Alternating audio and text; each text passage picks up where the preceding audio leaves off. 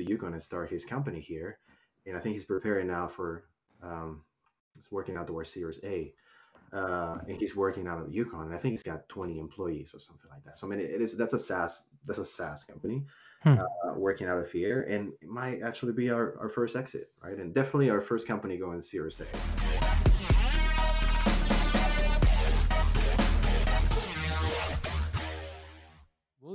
you're joining us for episode 111, 111 um, from the Yukon territories with YuKonstruct. Um, thank you for joining us, man. Um, this is probably one of the coolest uh, locations to uh, to to do a podcast with because, man, like I really wanted to know when we connected what's going on in the Yukon territories. So, William, um, thanks thanks for coming on. Yeah, thanks for having me. I've been uh, yeah, I'm always happy to you know share what we're doing up here, which is um, we've been really busy for the past two years. Granted, I've only I've only been here for two years, but um, but we've been really busy and lots of things uh, have happened and lots of momentum and it's a good time to you know to share. Um, you know, so thanks thanks for that. Thanks yeah. for having me and thanks for the for the opportunity. Right. So, um, how can I start? How can I start? Yeah, let's let's talk about first of all Yukon territories. Um, I mean, growing up as an immigrant in Canada, like Yukon was like the fable land, you know, the the the land of like ice and snow. Uh, we used right. to play this game when when I was in grade school called um, uh, Cross Country Canada, where mm-hmm. you would like take a truck and deliver goods across Canada as a way to like learn uh, geography.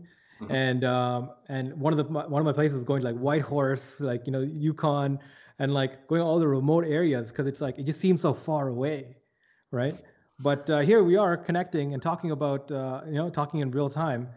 I, I, really wanted to talk more about what's going on in Yukon territories. Um, how like, how is uh, the environment there? Um, what's going on with people? Like, what are you guys what are you guys working on out of incubator?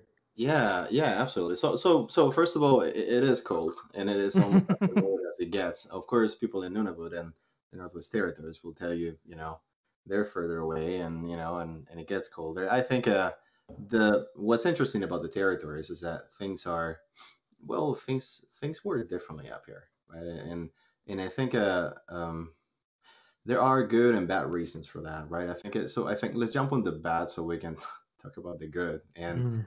uh, and expand on on the good. But i, I think uh you know part of the bad is obviously we're remote right? And so so they're they're, they're you know they're there are difficulties to running businesses up here. There are difficulties to living up here, right? So mm. uh, the, the Yukon is a little more blessed in what we have better traffic, lots of trucks cross through Yukon, you know, uh, and, and, connect Alaska with the mainland, and and so we, we are you know we're, we're blessed with a lot you know a much better supply chain as far as far as the north is concerned. I mean, it isn't it isn't the greatest, but it is but, but as far as the north, we're I mean we're we're we're in a lot better shape than the other two territories. The the second thing that I, I think there are three main ones. I think the second thing is obviously um, uh, uh, the internet, right, and, and, telecommunications, right. So, uh, I mean, we don't have a lot of um, telecommunications companies really service in the north, so mm-hmm. uh, there's not a lot of competition. Uh, it's mainly Bell by way of Northwestel, which is the local. It is really the, the company that serves the three territories. Um, and you know, and we have uh, Telus and a couple of other carriers, but it is a bit of a monopoly, right? So the, it is quite expensive to own a phone, as if it wasn't expensive already to own a phone in Canada anyway, and uh, as compared to you know to other places. Um, that's a you know that's another one, and then the internet as well. I mean, it's quite unreliable, and so you know if you look at tech and so on, without without a reliable internet, well, that's mm-hmm. right. That, like if you can really uh, if you can't if you know if you don't have access to reliable internet well that it makes uh, it makes it hard to you know do the business up here and, and, and be in tech. Um, and the third one well i guess it's because that it's what you said right? That mm-hmm. perception of the north being really remote and by and by remote meaning life can be hard and so on i think uh you know it isn't necessarily true anymore um, and so the good things that have been happening, so leaving that, the bad aside, and and because it is remote and that idea that people have that it is remote translates in not a lot of people visiting, and not a lot of people moving up here, and not a lot of people considering the north as an ideal destination for um, for startups and for innovative companies, you know, regardless. And of, of, of the you know of the growth model. And um, and so what's been done recently, right? And so I refer again. So I've only been here for two years. So I refer to what I have seen. So I've you know with with much better internet right now. We're working on redundancy services, which will allow for our internet to be reliable, much like in the south, which is great. Um, it's not we're not there yet, but it's but you know major improvements have taken place um, in in the past few months, and um, we uh, you know we're we're working on programs to to get people excited about you know moving up here and starting a business up here, and and uh, and also those who start businesses up here to stay up here and grow. Mm. So you know I do draw. I mean I think I I told a lot of people just having spent a few years in Atlantic Canada that I I feel like that's the transition that has gone that has has kind of taken place in Atlantic Canada, right? Who you know who else would have said, hey, you know, I'm gonna I'm gonna start a you know a fintech company in Newfoundland, and you know, 10 years ago, and I'm gonna go public, and I'm gonna you know I'm gonna be acquired for 10% of Newfoundland's GDP or something. Mm. That happened a few months ago, towards the end of last year, mm. uh, with the company's Verafin. Mm-hmm. So who would have said, you know, the PEI or, or, or, or Atlantic Canada, you know, were ideal destinations for startups or, or for tech companies 10 years ago? Well, not many, but look at where we are now. And so I think a lot of that has to do with, you know, um, the determination on the one hand of the Canadian government. I have to give them that. And of course, it's just by throwing money at the problem. But, you know, the, the whole startup and technology and innovation was, was very is I mean I won't say it's new, right? But I, I would say that is relatively um, that that would be the that would be the baby. I was hoping uh, that wouldn't happen. Um, um, you know, the determination to figure it out, to figure out our own sort of ecosystems or challenges, address them, and uh, and get mm-hmm. us all, you know, jumping on the bandwagon of you know of innovation and technology, which is where Canada, you know, is is headed, right? um, to compete globally. There's really no stopping that. And and uh, and the same is happening here in the north. You know, I think we just I would say we're 10 years behind Atlantic Canada, right? And and Atlantic Canada is a couple years behind, you know, other other ecosystems. And uh, but things are moving. And my um, when I was I guess when I was sold on the idea of moving up here to to Yukon to to kickstart a startup ecosystem and uh, and so on. I I uh, I got excited because I did see I I did see the intention from the various governments and you know here we have three governments the Canadian government the territorial government and First Nations governments uh, which makes the Yukon a very interesting place to to to live and, and do business um, but I saw that intention, that momentum, which is to me is, just, is is very very similar to what I've experienced in Atlantic Canada. Right? People are when the government is in and everyone is excited and you know academia and and everyone is in and they want to you know and everyone wants to make um, make the life of entrepreneurs easy and facilitate them participating in trade missions and you know and, and, and, and go abroad and participate in accelerators and do all sorts of things and you know with the hopes that they will come back and bring all that all that all that wealth of knowledge and connections and all that back um then that means there is momentum, and that that means it's pretty, it's like the it's the best time to become an entrepreneur because you mm. it's coming to you as opposed to you know look at uh, you know other ecosystems, more mature ecosystems in Canada. I mean, you need to go find the support because right? it's no longer coming to you because you know because everyone is busy service ser, you know servicing entrepreneurs and um, so um, there is a lot happening as far as um, as far as programming and, and as far as initiatives is concerned. And I, um, it's kind of, it's funny. I'll try not to uh, laugh too too much because I uh, uh, I don't want to sound like um, I don't want to sound like I you know like a uh, uh, like there's an underlying message or anything like, mm-hmm. like that. But the day I, I you know we rescheduled this call, rescheduled this this this podcast and uh, and the reason why I did that is because the day we were supposed to um, uh, to to to meet to chat, uh, I resigned right from my current role. Uh, and the reason why I resigned, so I, I, was, you know, I had a, you know, just a, a lot of things to, you know, to do, and and uh, and I was still thinking I was gonna jump on the call, and because I was excited, and Uh, but I resigned, and that meant that I had to figure lots of things out and, Mm. and, and call some people and kind of get organized for for that next step. Um, and I'm I'm laughing because it is, you know, on the one hand, um, you know, it was it was a good it's a good time and it's, it's obviously very good time in today as well. But it was a good it, it was interesting that you reached out because I thought, yes, you know, I can't really publicly announce anything yet, but uh, big things are coming, you know, uh, and are gonna happen this year, you know, for the territory. You know, when I came up here, I, I've told a few people about this, and I remember people will say, "Hey, uh, uh, you coming, you coming up here to, you know, to help startups?" And you know, and I ask people, "Well, you know, hang on, kind of like you're talking about startups, and I'm I'm not really following it." So like, "Yeah, what's what's a startup? And people, you know, used to tell me, well, a you know, startup is a company that's starting up, right? And they used to separate the word startup and they capitalize, you know, the beginning of Yeah. uh, you know, the beginning of each word, and I was thinking, wow, this is gonna be this is gonna be a lot of work. I thought, I thought, I mean, I thought we were, you know, I mean, I had no, I had no expectations, but we, you know, a, a couple of years ago, we were, we were absolutely unaware of where the the rest of the country was as, as far as startup entrepreneurship, right? Mm. Accelerators, incubators. I mean, all of this, all of this was, you know, an ineligible language, and you know that no one spoke and, and no one knew much about. But where we are today is is um, it's at a place where the territorial government is really excited and uh, and aware, very much aware that this could be, you know, this could be the way the territory uh, diversifies the economy. Mhm.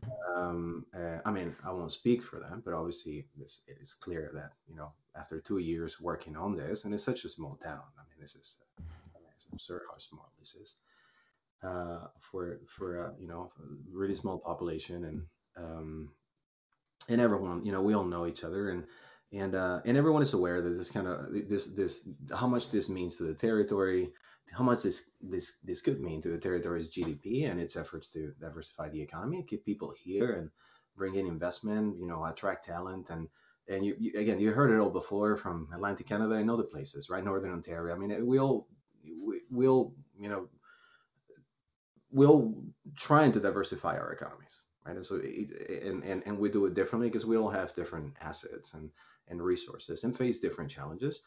Um, but with the support of the canadian government and with the support of a few other people uh, and definitely the private sector um, big things will will happen this year. Um, since i came up here i mean we um, we started a uh, I, I- mean, I, I designed this this boot camp, and and the boot camp was meant to be a, at, at first I thought a pre-accelerator, pre-incubator program, and uh, well then we, we we didn't even have an we didn't have an incubator or an accelerator, would- you know, we didn't have anything. But I thought, well, Mm. if if I can help you, if I can help you get into a really good accelerator or incubator, depending on the stage of your and the needs of your business, well then you know the you know the same idea of you go and you participate. I support you with some funding to go and participate, and then you come back. And and I thought that's a good way for us to get you know to get us you know get people people excited. Maybe we have some successes and that, and it is just a good way to to you know to to get people excited about startup entrepreneurship. Um, we started doing that, and we graduated at 23 companies by the end of last year you know, yeah, the end of last year. So that's 23 companies, 23 entrepreneurs went through the program in a span of 12 months, which was a very lofty target that I set for myself, and it really it worked out, you know, quite well.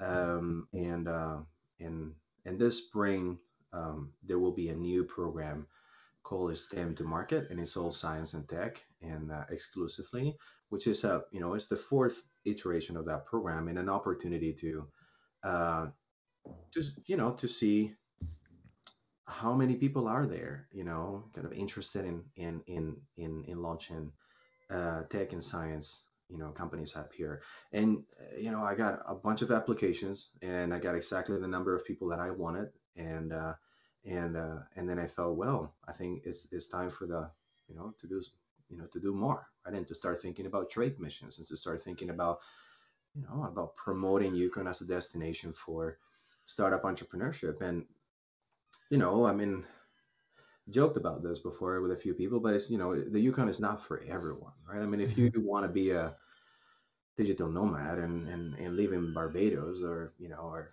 Hawaii, well, that's what you, I mean. The Yukon is not going to be appealing to you because I think we, we had you know 15 or 12 degrees this past summer, right? It was cold all summer anyway. But but this is not is not why you come to the Yukon. Now, if you want to be, you know, if you if you think on you know of a place that just that is it's just humbling you know it's just the mountains the air that you breathe the people the connection to the land which i think is very um is very special it's nothing like i've it's like like nothing i've ever seen you know it's it's a, it's a place that is worth visiting and and deciding for yourself um you know based on how you feel and and you know in, in this place to uh and maybe consider staying and and and, and starting your company here. And um so in a nutshell, that's kind of you know that's those are the kind of the things that know, I guess that's kind of you know what my mm-hmm. experience has been like. You know, it's been I've been really busy. Uh, um,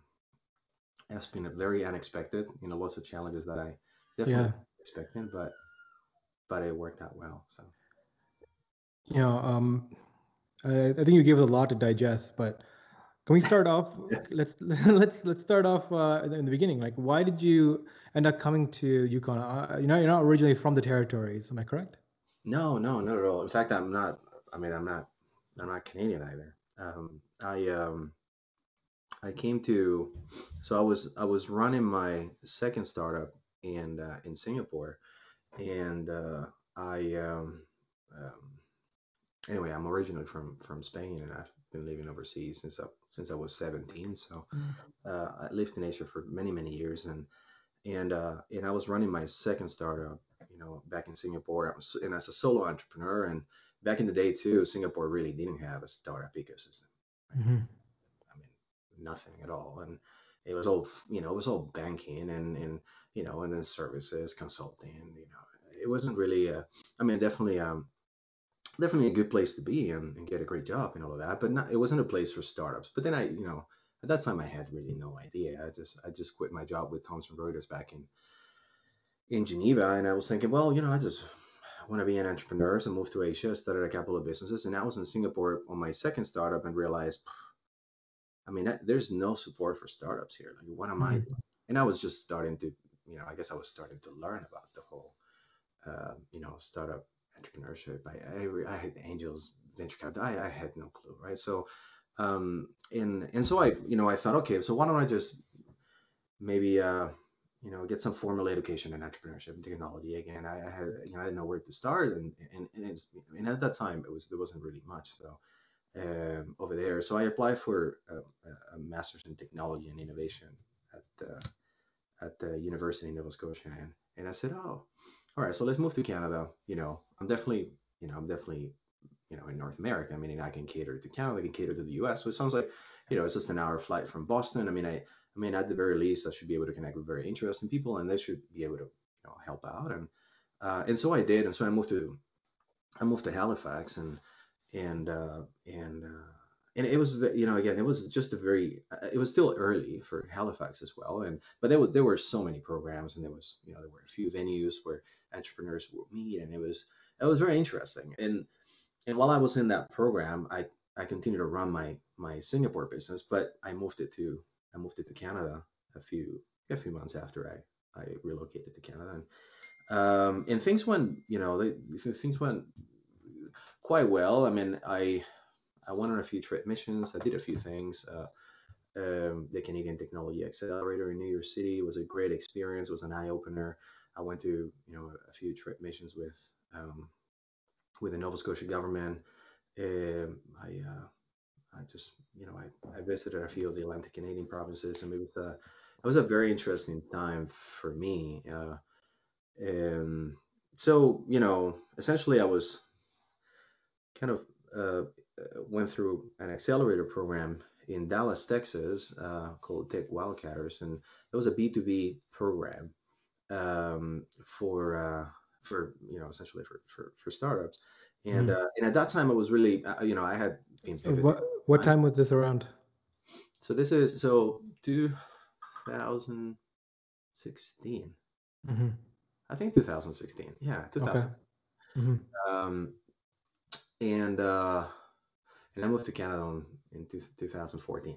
Uh, so uh, so two years later, I just you know I had pivoted a few times and uh, and I definitely knew you know a lot more about you know the, the world of startup entrepreneurship. And so I you know what start what I think started you know I call it I call it a startup. What I was doing in Singapore, frankly, it was probably a small and medium enterprise. It was just a mm.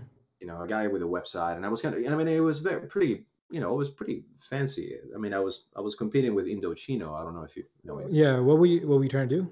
Th- that, that exact same thing. And so the, the, the, you know the bottom line is that Indochino and I, you know, and, and I kind of started at the same time, except for they were in Vancouver and had access to a terrific ecosystem, right? The mentors, the just the access. The access is everything to a startup, right?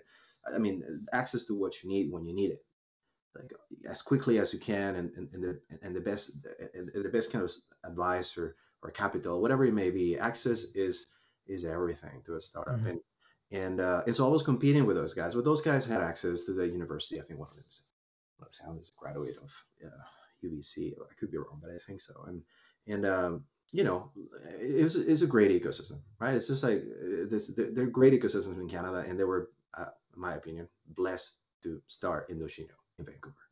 And and I wasn't. I started, you know, my company in in uh, in Singapore, and I nobody knew what you know how to grow a startup, and I didn't have much advice. So um, so I took it, you know. So again, when I moved up here, I kind of, you know, I look at the model and I and I changed things a few times and pivoted a few times until I landed with a software company. And that software company is the idea that got me into that accelerator in, in Texas. And and so great, same thing in Texas, just great ecosystem, just great people. Sorry, what uh, was the software company? What were we trying? Yeah, so the software company is called Tamborrilleo and is a uh, a product uh, lifecycle management software, um, and uh, it's a cloud application. It's a SaaS. It's a SaaS company, um, and uh, and uh, and well, I mean, well, I mean, I guess you know something uh, terrible happened personally. I lost my dad at that time, and and uh, you know I was going through the accelerator, and I raised some money, and then and uh, you know when I was I, I had three offices at that time.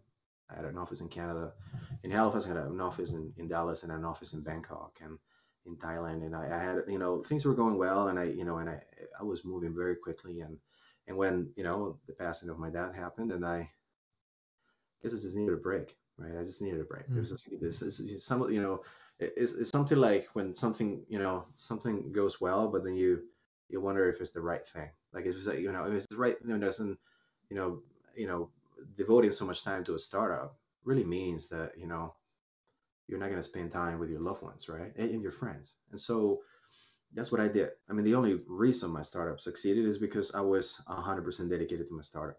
Let's say I was 90% dedicated to my startup and 10% dedicated to my family. And that's true. And I can't do anything about that, but it is what it is. It's a big sacrifice.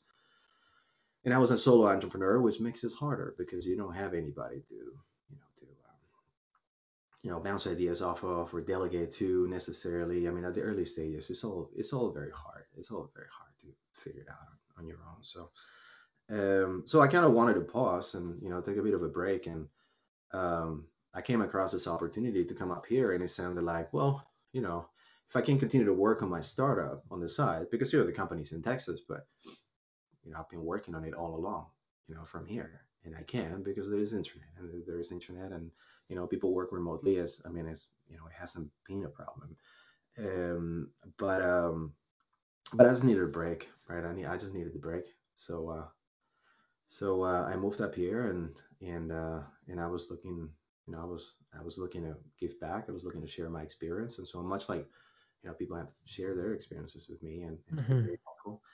Uh, I wasn't expecting to be here for this long. I wasn't expecting to stay for two years, to be honest.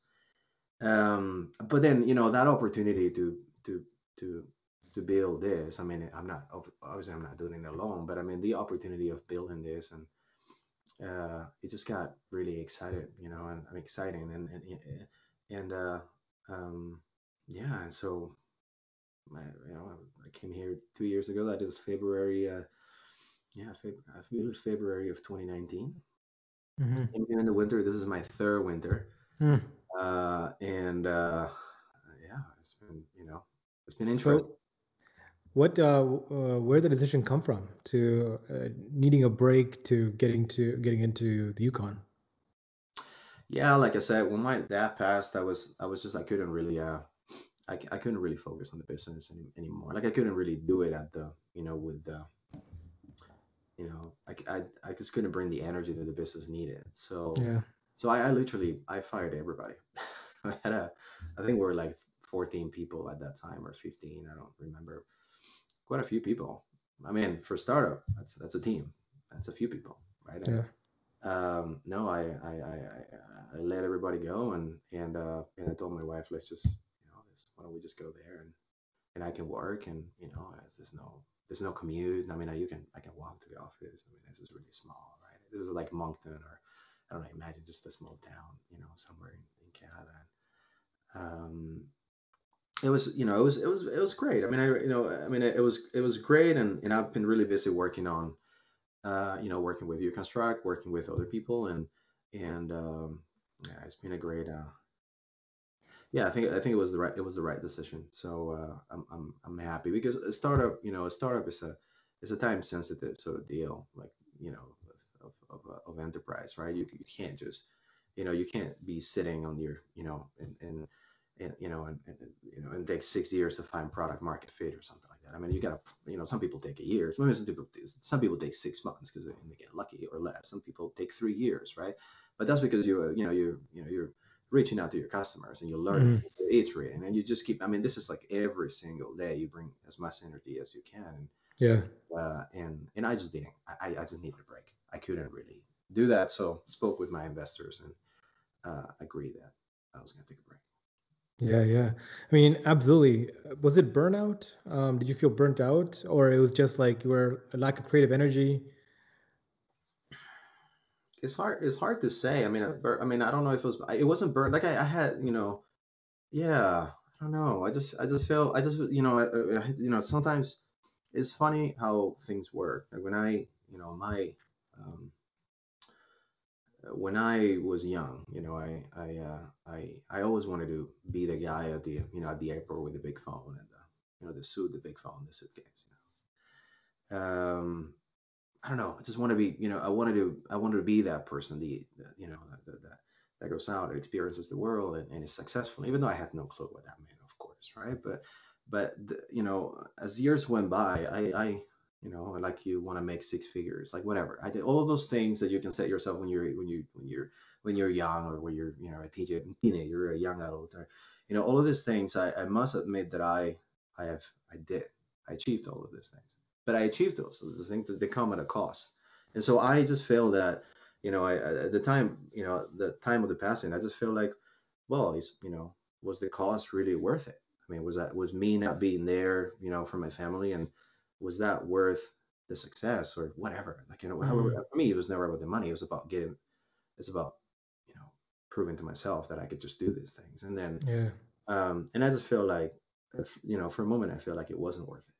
And if you feel that way, there's you don't really bring the right energy. So it's not Mhm. burned out from the sense that I I was tired. I couldn't wake up in the morning and work. Yeah, I mean I worked for YuKonstruct maybe maybe even more than I worked for my own startup, right? But it wasn't it was never about that. I guess it was more about just not being sure as to whether or not I was doing it for the right reasons. Yeah, yeah. So you, you know, you leave your company behind, you liquidate it, uh, you decide to move into a smaller community, uh, where you be closer to everyone, closer to your family, and uh, hopefully have a lower pace, like slower pace uh, for in your working days. But um, how did that translate to Yukon uh, Connect? Um, was that uh, that strategic? Did you uh, talk to them first if we're moving here? Did you move here? Uh, did move to the Yukon and then find out about them? How that how did that connection have uh, come to be? Yeah, yeah, that's interesting. So, so I mean, I, I can't, you know, I was, I mean, I, I, uh, I, uh, I connected with them because I saw a, I saw a post on, on, uh, on LinkedIn or somebody shared a post. I don't remember. I connected with them and, um, you know, very quickly entered into, you know, that uh, turned into a conversation and we had a couple calls and they said, well, look, the Yukon is, I mean, it's not, I mean, if you don't come here, you won't really, you, you don't know what this looks like or what this, you know, may look like. And we can't, you know, we want you to come up here and experience the Yukon before making Mhm. And um, so they flew me over for a week or so.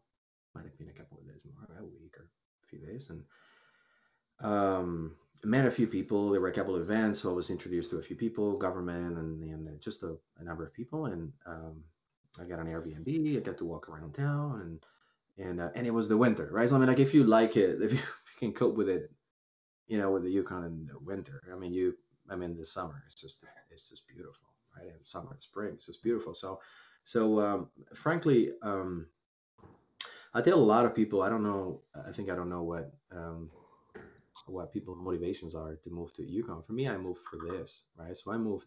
I was excited. You know, I was excited about the the opportunity to um, to to kickstart an ecosystem here. I mean, you know, there's only a few places left, you know, as far as opportunities to do that in Canada, right? So definitely the territories, and then maybe a few other locations in in the south, but um, not the capital of province or a territory. And so this was for me was an exciting opportunity, right? So if I'm gonna yeah. stop, kind of put up, put my business aside for for a period of time and and and go contribute to something, this seemed like a, the most worthy, you know, hmm. opportunity. So they flew me up here and I experienced it, and yeah, sure, it was so cold, right? But I, I'm not, you know, as much as I enjoy a hike or you know or or mountain biking, I I just came here for the job.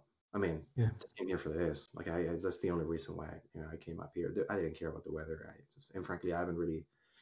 It will come as a surprise to a lot of people if they listen to this, but I don't think I've been. I haven't really been anywhere. I, just, I, just worked for two years straight, and I don't think I've actually been to many places in Yukon. Mm-hmm. That is the honest truth. From the yeah. office, my home, home to the office, and I. Uh, so it was just the it was the opportunity, you know. Um, that's it. Yeah. How was this your first time like being on the other side of entrepreneurship, helping other companies and other founders succeed? And how how how did you find that being in that role? Yeah, that's such a great question. that's such a great question. Uh, yes, it was the first time. Um, and it felt weird at first because I mean, you know, having spent, I mean, I must admit, of course, I'm not Asian, but I was, I, I, I you know, I, I, I, I moved to Asia when I was really young. I mean, I, by young, I mean like 18 or 19 or something. That's that young. You're a young adult. I mean, you, I mean, personality wise, you still learn about the world. Like you don't really have a fully formed personality and character and so on. You just, uh, you know, you're just too young. And, and I, so I, you know, I, I was, I just grew up as a man in Asia. And so, you know, the, the idea of I'm an expert and all that, you know, you know, th- those things don't really fly in Asia very well. People are a little more humble, and you know, and and, and so things just work differently. And and and when I w- when I moved up here, and I was a position where I was sort of the educator or the teacher or whatever, like the mentor. I just felt very humbled by that because I wasn't, you know, I wasn't exactly sure whether or not I had the I had enough experience to be in that position, right? So I didn't want to, I, I didn't want to mislead people, and I and so I, I, or I mean, I, you know, I had experience. I guess I just didn't know exactly how much of, how much experience I had and how relatable that could be or helpful that could be to, to entrepreneurs. And, um, you know, I, uh, after running these programs for, you know, a few times, I, I realized that it was very helpful because I mean, you know, when you, I mean, you know, when you start companies in, in different countries, then you deal with different jurisdictions. So you learn a lot about law right? First of all, you're just dealing with lawyers, dealing with accountants. I mean, you learn a lot. You learn about trade, you know, microeconomics, uh, macroeconomics. You deal like you learn about you know about a number of things, and and uh, and and that's very transferable knowledge to companies, especially of you know of course startups that that do business cross borders by default are looking to grow and, and take over the world and be leaders in a certain category.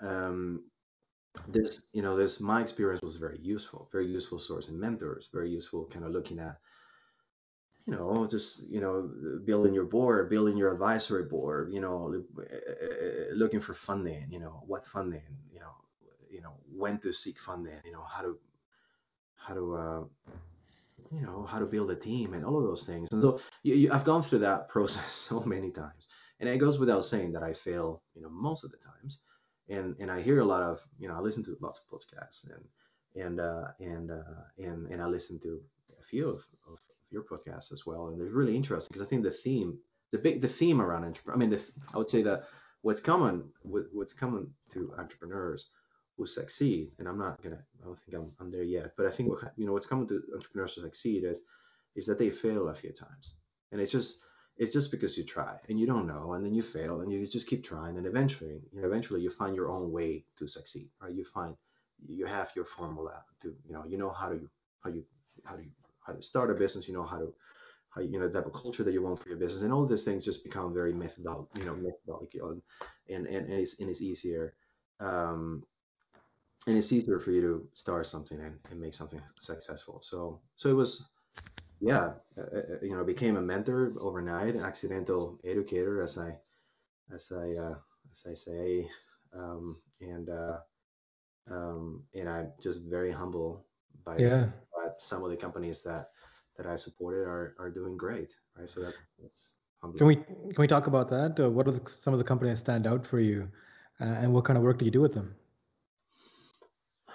Yeah, so as part of the as part of the uh, the program, this this boot camp, I um I uh well I formally yeah I formally run the program or used to, and uh, and uh, and then on the side, you know, outside of the boot camp or outside of the program, outside office hours, and I I just I mentor them and support them, and you know, with introductions and um, some of the companies that, in my opinion, have a lot of potential uh, uh, first is you know one company that I like uh, you know very much is called Neighborly Neighborly North, and they are um, they are essentially a, a, local option to your typical Airbnb. Uh, they offer you know local experiences, connect people to the local community up here in the north. So you know instead of doing your Airbnb, you know typical Airbnb booking, when you come to the north, if you book through Neighborly North, essentially you are connected with, uh, you know, with uh, uh, with the community through them. And so that's uh, the the concept there is to grow across the north and to be the brand, the you know the Airbnb brand for the north and competitor, of course, and um, and they've been growing, you know, very much since they started, and they're a graduate of the program. Uh, they raised some money and from local investors, uh, which is another thing. There you go, some local investors, uh, angels, and and they're looking they're looking now to raise a um, a, a formal uh, round within the coming. Pre, that was a pre-seed, so I guess a seed round within the coming months. So, I mean, it was a great example of a company that uh, that uh, that has you know that uh, just come out of the program and and uh, and is and is doing great. It's been, they'll be in the you know they're betting on the north, they're betting on the Yukon, they're betting on the north, the territories, Alaska, northern BC, and so on. And uh, so fantastic. The a few of the companies that I can mention definitely a uh, um, Disco Velo um, is another company uh, that has come out of the program, uh, raised some money as well, um, and they're developing a software that in a nutshell helps it works with the stationary bikes and it helps um, kids uh, at school get in the zone or the pocket as they call it. Uh, so through you know by pedaling in their stationary bikes then they can play a game uh, that helps them you know um, uh, get in the zone. So so so find find find a way for them to to be able to um, use that extra energy that they have um, and uh, and uh, um, and be able to concentrate in the classroom and take advantage of that, that classroom time. Uh, or uh, uh, or for those kids that for whatever reason may be agitated and so on, they you know they they they piddle in the classroom and and as a means to let everyone else you know helps them helps everyone else let everyone else uh, uh, listen to to the teacher and, and enjoy their you know enjoy their and take advantage of the classroom. So I mean, um, um, uh, they those are two companies that I know are doing very well. There's a third company that is um, that is an indigenous business. Her, the name of the business is Grandma Grandma Teresa, and uh, and Teresa is an is, is an amazing an amazing person because she's she's a so she, so essentially she's uh, she's a First Nations uh, a Yukon First Nation citizen. Uh, she is also majority owner in the business and uh, and uh, and she sells bannock. And bannock is a traditional First Nation staple. uh, and uh, she was she's been you know working on her business for a while. Went through the boot camp, uh, and uh, and was connected with the Canadian Technology Accelerator, uh, Vancouver and Seattle office, uh, and and connected with Costco and a few other retailers to prepare her to potentially have Costco be a distributor of of her bannock. Um, so to you know to be able to make those connections and to you know to see that those things can happen in the Yukon too. Mm-hmm. And so I, I'm not going to take more credit than to say that I made those connections. She did all the work, and everyone else involved did all the work. Uh, but just to see that, you know, that we, that, that you can do that here, that, that you know, to remind Yukoners and any other northern business owner that their businesses are also Canadian businesses, and the services provided to every Canadian business is also accessible to them, uh, is important because most of the and this is legacy, unfortunately, and I hope it changes. But most of, but the, the, the way the North has been separated, and that's there's is a very negative, it's very negative legacy. Is that you know, mm. in the, for every every most, I won't say every, because there are so many government departments, and and I wouldn't know, but um, some of the most important to me as far as economic development is concerned, uh, federal offices are are based in Vancouver. We, I don't think we, you know, except for CRA, I don't think we have anybody up here. Um, so that means that, well, people in Vancouver naturally, if they don't live here, they don't really know what's happening here, right? And so, uh, um, so that's a that's a challenge. And so, traditionally, the Yukon, as federally, so the Yukon's uh, Yukon's federal services tend to be in, in, in, in BC. Um, NWTs in Alberta, in Nunavut, I could be wrong, but I think it's mostly Ontario, uh, and maybe Quebec to to some extent.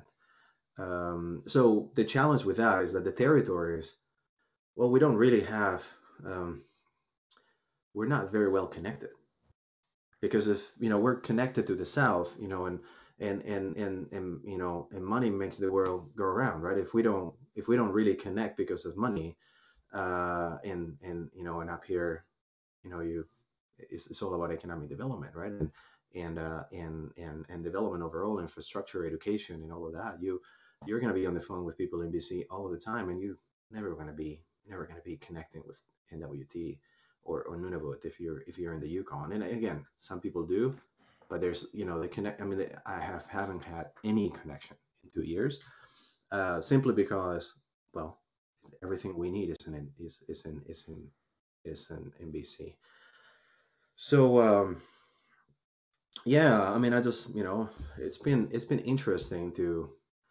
just to see the federal government um, because of these companies right? And um, you know interested in what we're doing and paying more attention to what we're doing and uh, and and extending some invitations to you know to some of those some of the programs, some of the things that you know that are happening down there as far as funding that's available and all of that. We were we were unfortunately out of the loop of a lot of those things.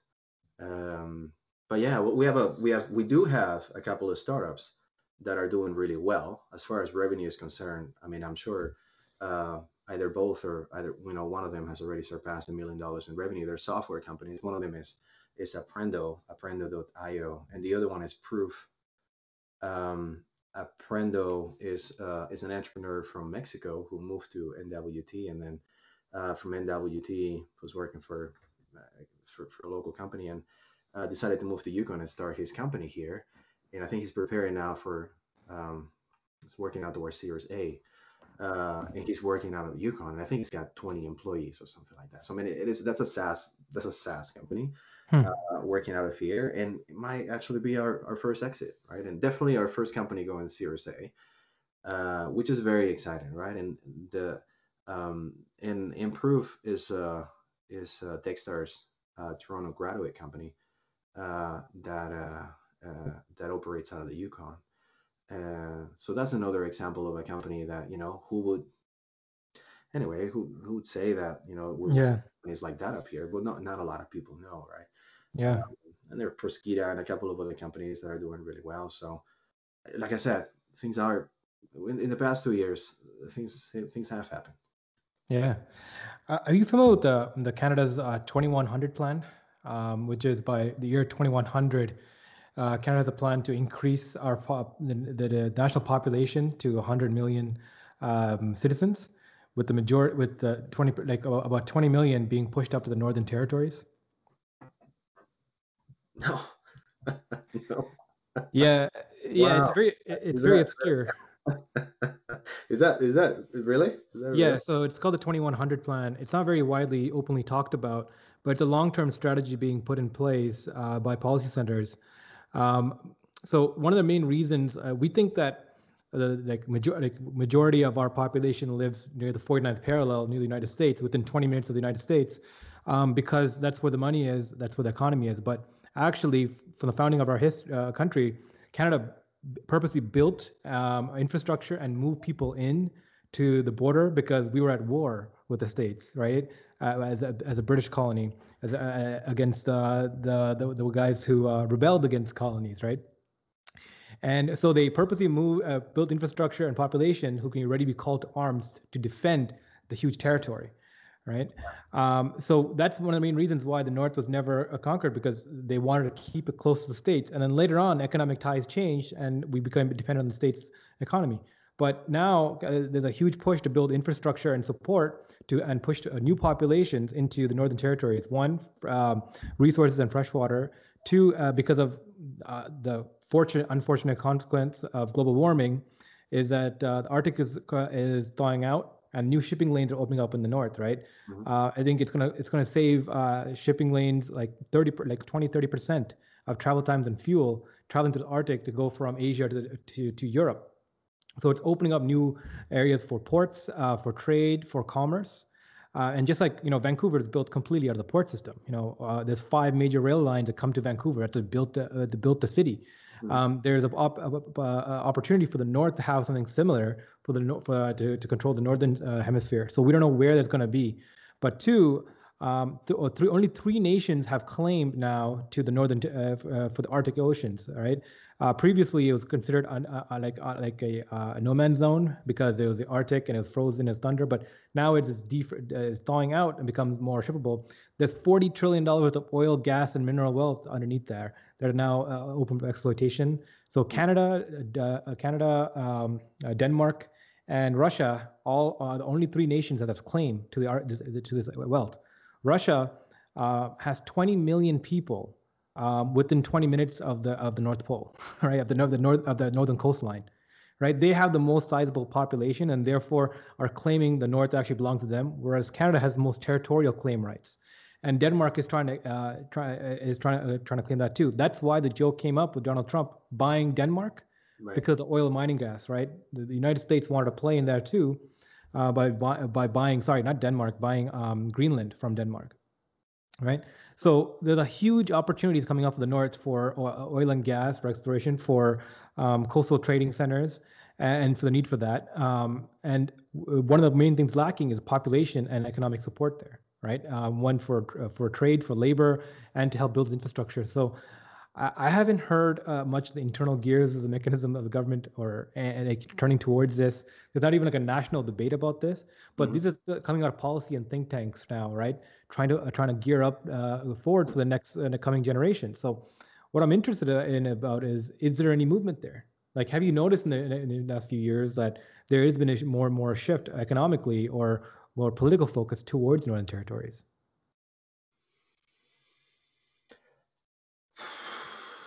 You know, it's interesting. I did not know about this, and I will learn more about it now that you you mentioned because I think it's is interesting. I, um, well, you know, um,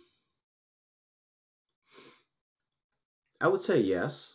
I mean, I could be wrong in the number, but I think we get about a billion dollars every year uh, from the federal government for a mm-hmm. population mm-hmm. that might be I should probably know this by now, but something like 40,000 people, right? Mm-hmm. That's a lot of money for 40,000 people. And the only way I would justify a billion dollars for 40,000 people um, is because we're building the infrastructure for a growing population. Now, mm-hmm.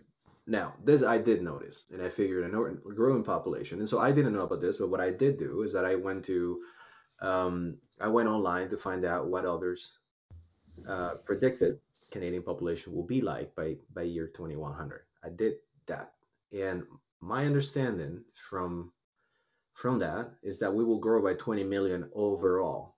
Those are that's that's what I read from various sources, our various think tanks, that our um, our population countrywide will be like in in by 2100. So adding 20 million. Now, if you tell me 100 million population, I've never read that anywhere, but it's very interesting, and that would sort of explain why you would invest a billion dollars here, you know. And I don't know how much the government, the central government invests, in, or the Canadian government invests in, in the in uh, in the Northwest Territories in Nunavut, but I would assume a lot of money as well. I would mm-hmm. very different from you know very you know far away from that from that billion figure. Um, that's what I, I mean. I would say that. The other thing that I would say though is that you need the buy-in from from from from First Nations governments, right? and so that's to say that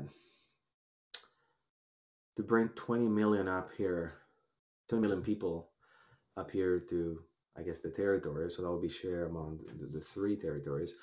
I uh, I don't see it. I mean, yeah. I see it, but I but I, I don't see it as an you know, but I, I don't see it um, as far as you know, telecommunications, schools, like all the, the whole you know education. And sure, you can build infrastructure and so on, but you you have to have people moving up here. And I mean, you know, I'll tell you the truth. I mean, we experienced minus 50 last year, you know, minus hmm. 49 plus wind chill, and in some parts, minus 55 plus wind chill, minus 60.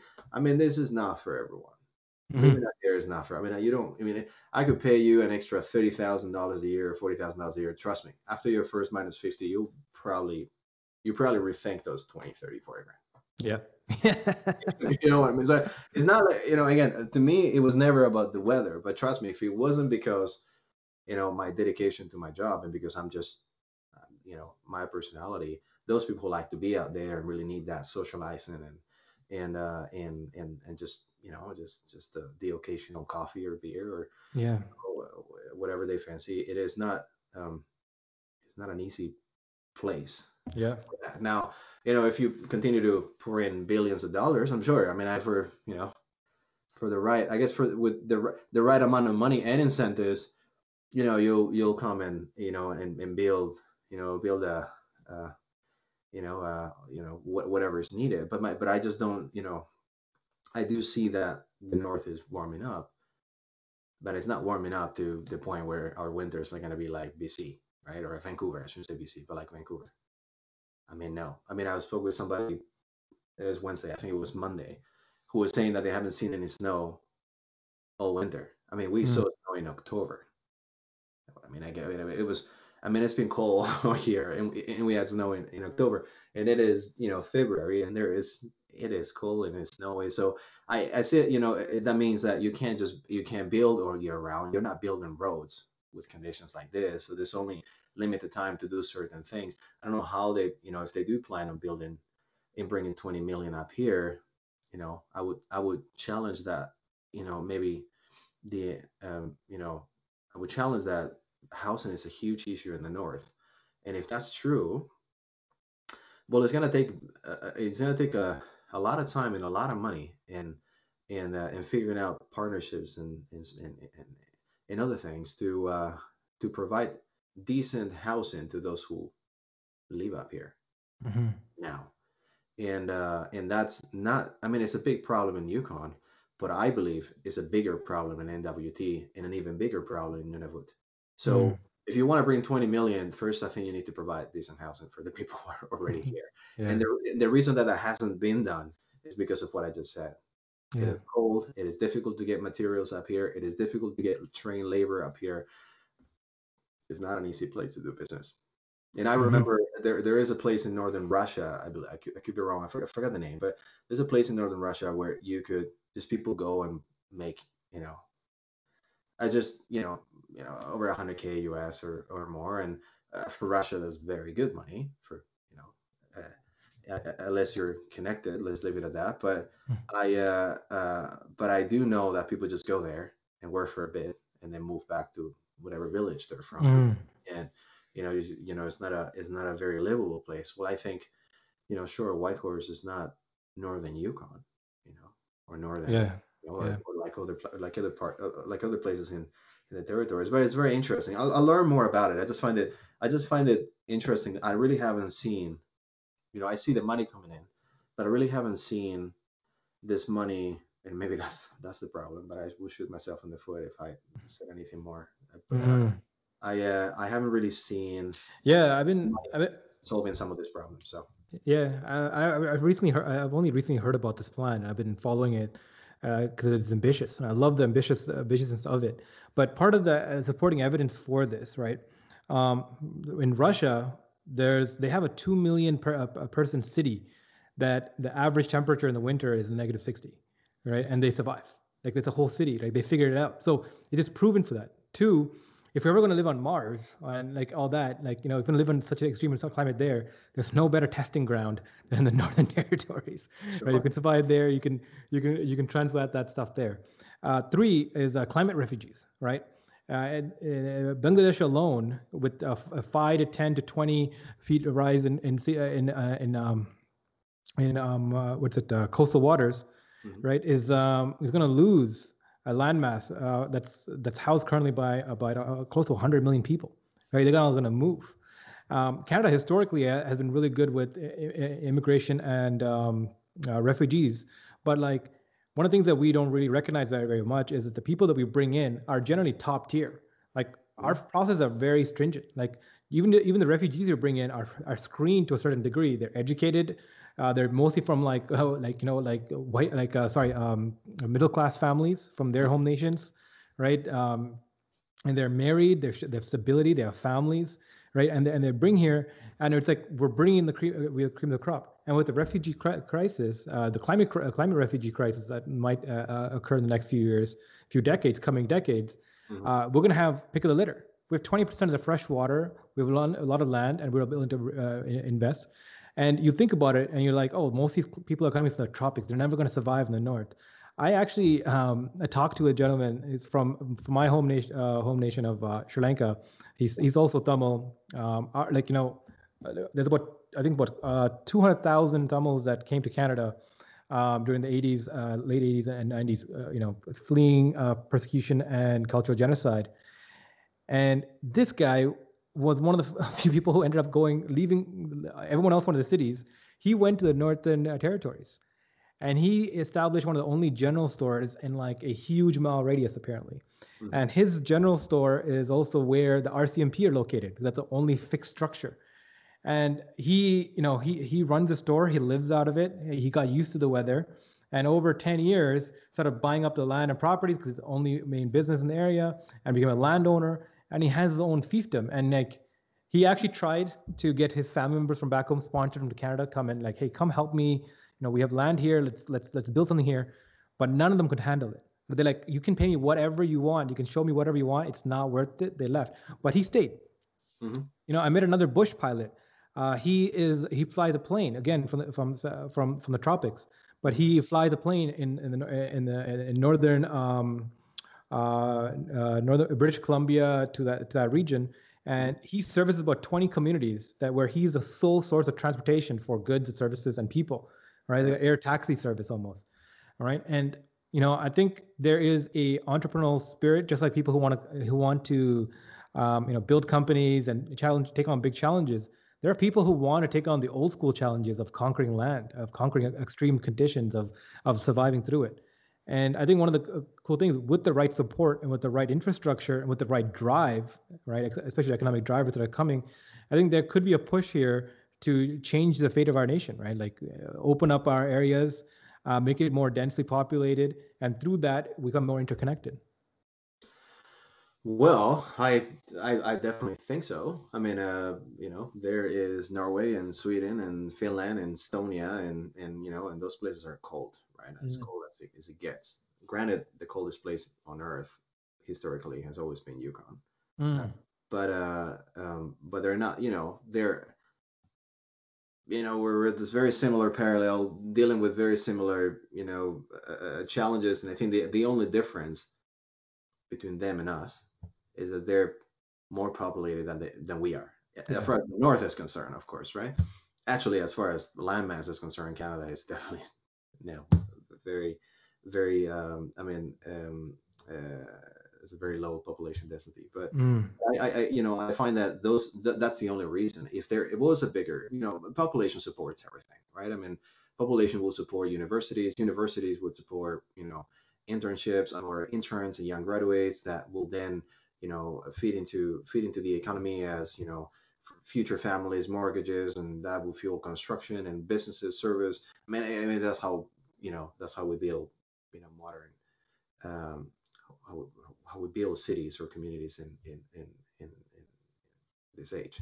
Mm-hmm. um, so that would that would make sense. Now i just don't know if to you know i always say that it's, it's very interesting the the whole idea of you know bringing in immigrants i think i always joke with um, you know having relocated to canada myself i uh, and being you know just back in Singapore and looking at the people when I was, you know, putting in my application for for a student visa uh, or study visa rather, I I I always joke that you know the biggest blessing to Canada and the biggest threat is the can the, this in by threat I mean like Canada is attracting just super smart people. You said it right. Yeah.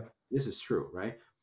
And the biggest threat to me is that well you underutilize these people. Either you mm. lose or you disenchant them, and either one of those two is bad because when they come here, they're ready. They're ready to give. They're ready to build. They're ready to do anything. They'll move to Yukon. They don't care, right? And so I've been on calls with people and say, look, I just, I'm in the UAE. I just landed a, you know, a permanent residency, so I want to move to Canada. And frankly, I don't know. It all sounds cold to me, obviously. Mm.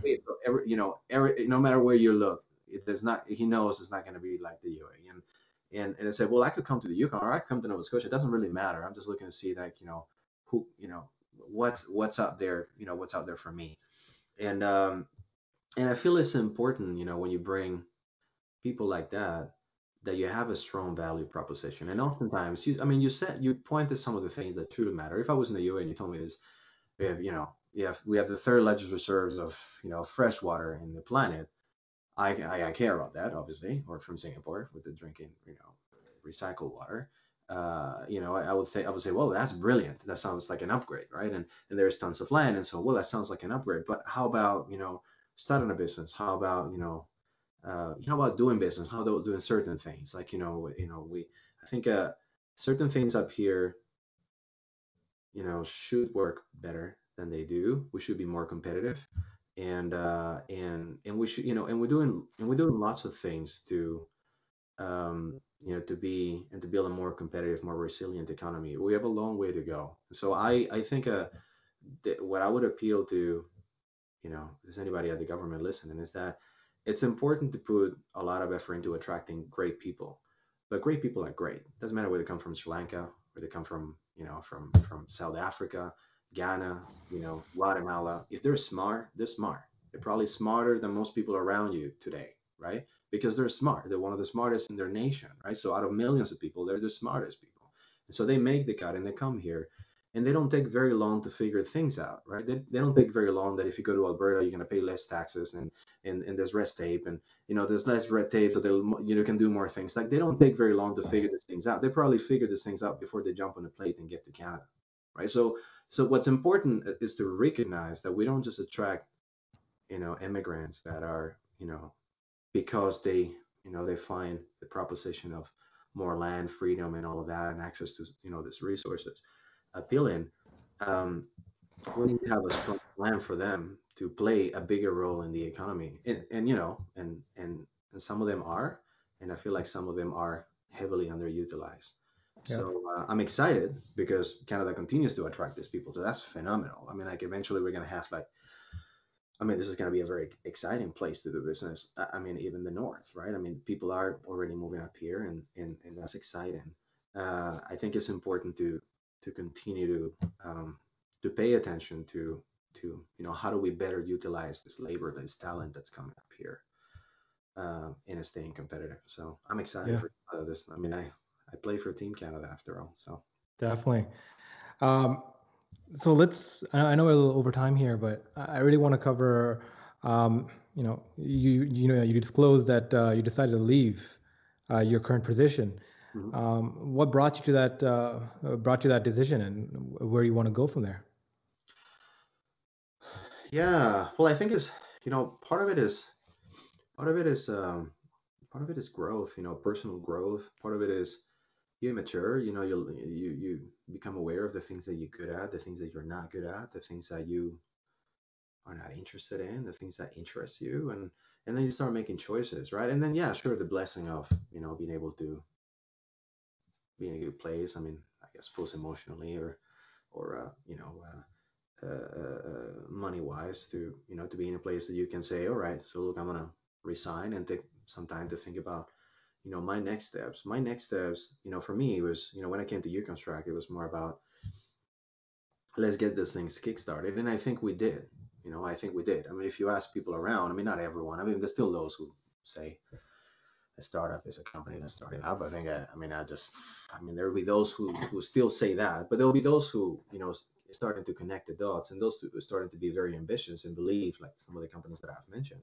that they can truly build a unicorn out of the yukon look you know however absurd however you know however you know i don't think it's absurd but i think however absurd people may think you know that's possible to do that out of the north because we don't have access to capital. I mean it is true. I mean if as if it wasn't challenging anywhere else in canada it is even more challenging here. But look that's how lots of ecosystems get started in canada you know let alone other parts of the world right? And so I I um I think uh, I did as much as I could to kind of build a foundation uh, with this organization, but I work as well with a limitation of a of an organization um, that wasn't built, wasn't designed to do this. It wasn't designed to support startup entrepreneurs. It was designed to uh, to help build community, to give access to to space, to give access to you know, uh, to a co-working space, you have to a make space, you know, for uh, uh, to do to do certain things, and not so much build to support startup entrepreneurship and get into investment and and all of that. So I work with that framework, right, in that mandate, and that is very limited. So so I always, you know, I you know, lately I realized that well, they're doing a great job of what they're doing, you know. I mean, you can't say they're not. I think they're doing a fantastic job, and anyone in the Yukon recognizes their, you know, their their their um, the great job they've done of connecting people and giving access and providing access even during the pandemic you know ensuring that you know doors stay open and people you know could come in and, and use the and use the internet and you know have access to a printer and lots of those things. We will take for granted if you're in the south um, but that's not really easy to come by here in the north right? So so that that so this organization plays that role. For me right now it's all about startup entrepreneurship. I, I mean we need to you know it's, it's all about startup entrepreneurship potentially uh, get people, you know, getting people excited about, uh, you know, uh, uh, uh, starting a, a super cluster for the north, you know, starting something really big, super cluster, you know, super cluster type here for the north, uh, connecting universities. There's only one university in the North Yukon. Uh, Yukon University just turned a university last year from a, from a college. Uh, the other two territories uh, have colleges, not yet universities uh, there's so much work to do, and yeah. and I think uh, you know, I think uh, with that framework that I was provided, I think I've done as much as I could, and now it's time, you know, to maybe, um, maybe coming up with something new, you know, something of my own, um, and contribute to that momentum, uh, and and maybe build a framework that is uh, limitless. Yeah. Okay. Um, I'm really excited to see what uh, comes out of this. Um, you know, it seems like you're very deeply passionate about what you do. You're uh, extremely well versed in the startup world with with your own personal background, and you're not afraid of challenges. Clearly, right? L- living living in the living in where you are, but um, yeah, uh, William, thank you so much for coming on. Um, it's been a real pleasure. I really enjoyed learning more about what's going on in the north, and uh, your your insights were really helpful. Uh, it's been a pleasure. Thank you. Well, thanks thanks again for for having me. I always, you know, I I'm just uh, an email away or or a call away. I always, you know, I'm always looking for people who are interested in, in supporting entrepreneurs up here or interested in in partnerships that can help us connect the connect the Yukon with you know with with everyone else in in Canada and uh yeah I mean it's the road the road ahead is is exciting and and uh, I'm, I'm I'm glad to be uh you know to be uh, uh to be surrounded by you know lots of supporting organizations. This is a venue that that allows us to put the word out there and, and, and, and let people know that we that we exist. So I thank you. Thanks for that, and thanks for the invitation. Absolutely. Uh, stick around for a quick a quick debrief, uh, and for everyone who tuned in, thanks again. Episode one one one.